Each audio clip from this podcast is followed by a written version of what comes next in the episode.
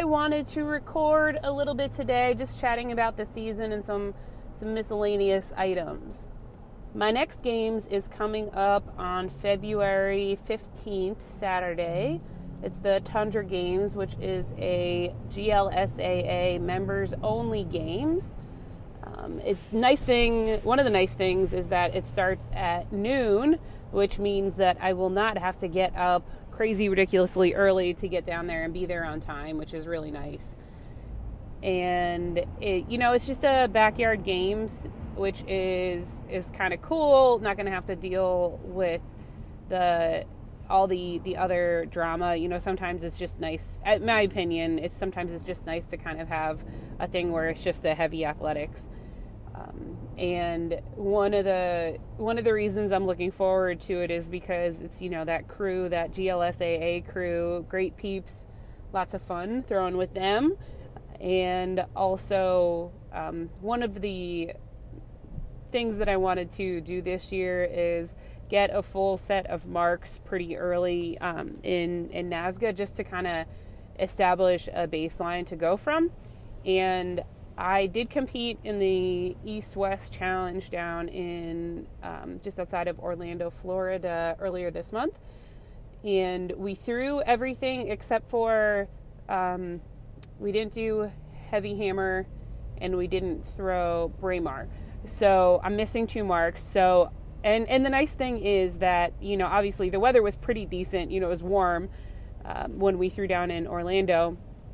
It's not going to be great. I'm anticipating you know it's going to be a little harder to move, being a little more bundled up like I'll be um, for the February games. Um, but the nice thing is that those two events that I don't have marks in yet, they're they're not exactly static events, but there's no approach. So I'm not as worried about, you know, the footwork for those. And I'm also really excited because um, if anybody's seen, you know, videos I've been posting, you know, I, other than the about a month that I took off when my mother in law was diagnosed with pancreatic cancer and in the hospital and then in hospice and then passed away. Um, other than that month, like I've been training really consistently, just ongoing basis. And I know a lot of people like to take an off season. I guess that month could be considered my off season. I guess. Um, I didn't, like I said, I didn't really. Other than that, though, I have been practicing very consistently um, because I really want to throw farther this year. I want to get better. I want to not feel like the weights for distance are manhandling me. I think, you know, obviously my marks, not obviously, but my marks have been decent in those events. You know, I don't think, I think, I think 74 in lightweight and like, I think my, I hit 39 in heavyweight last year. Um, like those marks are obviously nothing to scoff at. Uh, but I do know, I, I, believe I can throw a lot farther than those if I'm in control of the implement and just feel like I know what I'm doing. So those are the and those are the events that I feel like technically I've I've felt like I know the least what I'm doing. Like I have the poorest sense of like kinesthetic awareness in those two events. Um, so luckily, like I'm pretty athletic and pretty strong, so I'm able to still manage to get a decent throw. But I am super excited now that I'm starting to get the footwork a little bit better and get the timing. The timing is huge um, in throwing in general, but I think especially in the weight events, I feel like I'm starting to get the timing a little bit better, and I'm starting to feel where I am in space better and know how to correct and actually what kind of cues to use. So I think a lot about you know the the weights for distance remind me a lot about hammer because uh, of the wire hammer like the Olympic hammer because you're in a sense moving kind of like a like moving in tandem with the implement or even not just hammer but the weight especially you know like hammer for for women is so light the 4k hammer um, but the the weight you know you really have to work with it like you cannot force a 20 pound weight or you know if you do the the heavy weight this the ultra weight like the 35 like you can't make it do any sudden changes like you can with some of the other implements. Like you have to work with it, and it's a lot about momentum and trajectory and setting up a path and then kind of tweaking that path as you go. And I see that being very similar with the the weights for distance. And you know, as I'm recording this, I'm remembering, you know, the thing I used to tell the collegiate throwers that I would coach in the hammer is like trust the process and like your first year with it you are you're not going to feel you're you're probably not going to feel like you know what your body is doing. But and it, it's going to be very frustrating, but like trust the process and trust you, the the the biggest thing the thing that has the biggest impact on how far somebody throws the hammer is how many reps they get with the hammer in it for the Olympic hammer. And I feel like the same is true for the weights for distance. Like there's just this like I don't think it's the 10,000 repetitions, you know, like the that kind of thing necessarily. Maybe I haven't counted how many reps I've gotten. I don't think it's 10,000. But I see that the the number of attempts that I've had, the number of throws that I've had, I, I feel like I'm starting to reach that point where like I kind of my body kind of knows what I'm doing. Like instead of it just feeling off, I can feel like oh that was a little bit late, you know, or cueing my body to like keep my shoulders back, land a little more closed, and my I'm actually able to make my body do that. So that's that's been really exciting to have happen in practice lately. Um, so that's pretty cool. Um, so that is something also in addition to those the you know getting some marks in Braemar and Hammer. I'm also excited to um, just kind of check in and see where I'm at with the weights for distance and um, and then a couple weeks after that, three weeks after that, we've got the Arnold, um, the indoor competition. I'm competing in the amateur competition Saturday morning um, down there at the convention center in Columbus. So this will be my third year competing at the Arnold, um, and I feel like every year there's been a little bit of progress.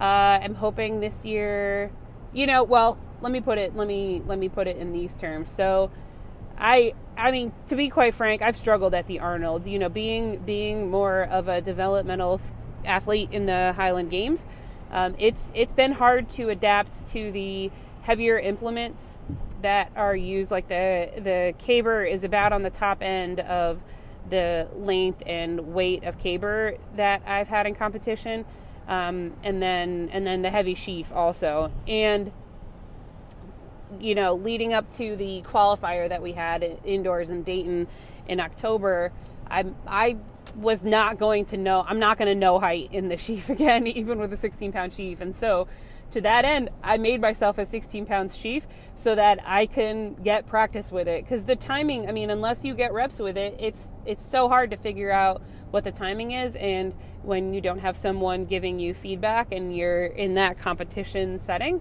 it's just that's that's not setting yourself up for success so although we didn't use the 16 pound uh, sheaf at the indoor qualifier in dayton i did get practice with it and I, w- I have this little bar that I, I can set up and use and like so I, I saw you know what kind of what i'm able to do that i actually can clear a bar and get the timing right and like not lose the sheaf, the heavy sheaf off the end of my fork.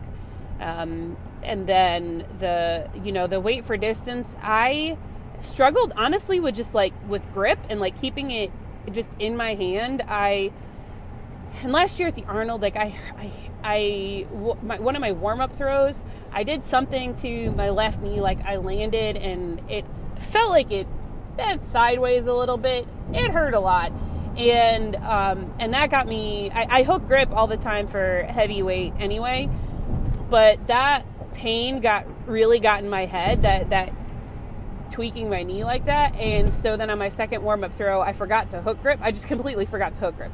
So of course the implement flew out of my hand early because my grip strength is not terrific, and so and it bounced and it hit a spectator. And i when i i didn't know at first that it had bounced and hit someone. And then when i found out i was absolutely mortified. So that was in my head when i was when i was throwing. So i've just i've struggled to get decent throws with it. So that you know those things on top of um, you know throwing throwing indoors and struggling with the grip is just that's been a challenge. So it was very it was quite gratifying this year at dayton to um, managed to get like a solid throw. Like technically, it wasn't nowhere near as proficient as I'd like it to be, but I got marked throws. I didn't lose control of the weight.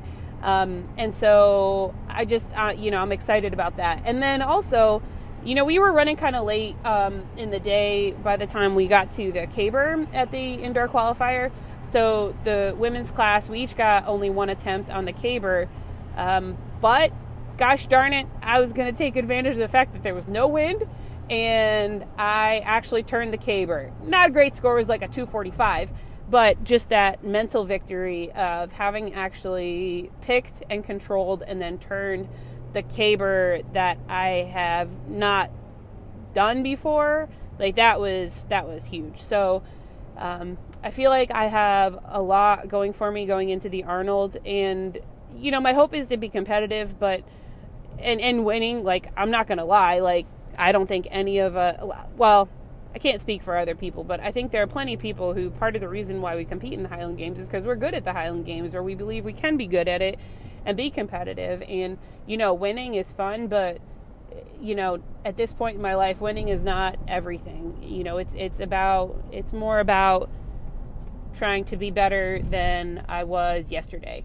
And so, and that can mean a lot of things. You know, it just it means putting in hard work and and getting better and being dedicated to something. And I just I I really love having something like that in my life where I can quantitatively mark progress. And you know, you, obviously you don't PR and everything every single games once you've been in it for a while.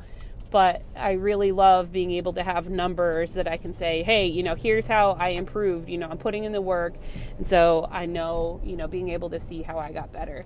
And you know, one of my one of my former college teammates, um, Sharon Dickey Thompson, she was a 10K runner at Tennessee. She was a very decorated cross country and track athlete She's from Michigan, incidentally. Um, she still runs and she competes. She's, I think, a year or two older than me. She's got four kids and she's getting ready to compete in her, I think, her third or fourth Olympic trials in the marathon. And she's a couple times she's competed in the Olympic trials in the marathon after a couple months, less than a year after giving birth. And she like she's an incredible inspiration. And there's a great article that was just published in her local paper. I believe that um, a couple people shared that I saw on Facebook this morning. And one of the things that it said in the article was that she's motivated to continue training and do well to demonstrate to her kids that you know that you can do anything to go after your dreams and, and work hard and you know that that really that was really I, I think that's really profound you know to have and and I I think that that is important that can be really important for athletes beyond just the temporary success but looking to you know what is your motivation long term? You know what what are you motivated by outside of yourself that keeps you going? Because if you're just motivated by the accolades and the awards like those are or being the best. Like every year there's a new person who's the best for the year. Records, they're made to be broken, and it's exciting to have that experience. I mean, I've been there myself where I've set, you know, an age group national record, but then it gets broken, and so your name isn't in the record book anymore. And so, you know, I think it's important for your own mental health as a person long term, beyond just being an athlete, to identify the things that motivate you um, that keep you going beyond, like I said, just those temporary things because those are going to be gone. Um, but what what are you doing that that drives you? What's going to keep you going when all if, if all those things are gone?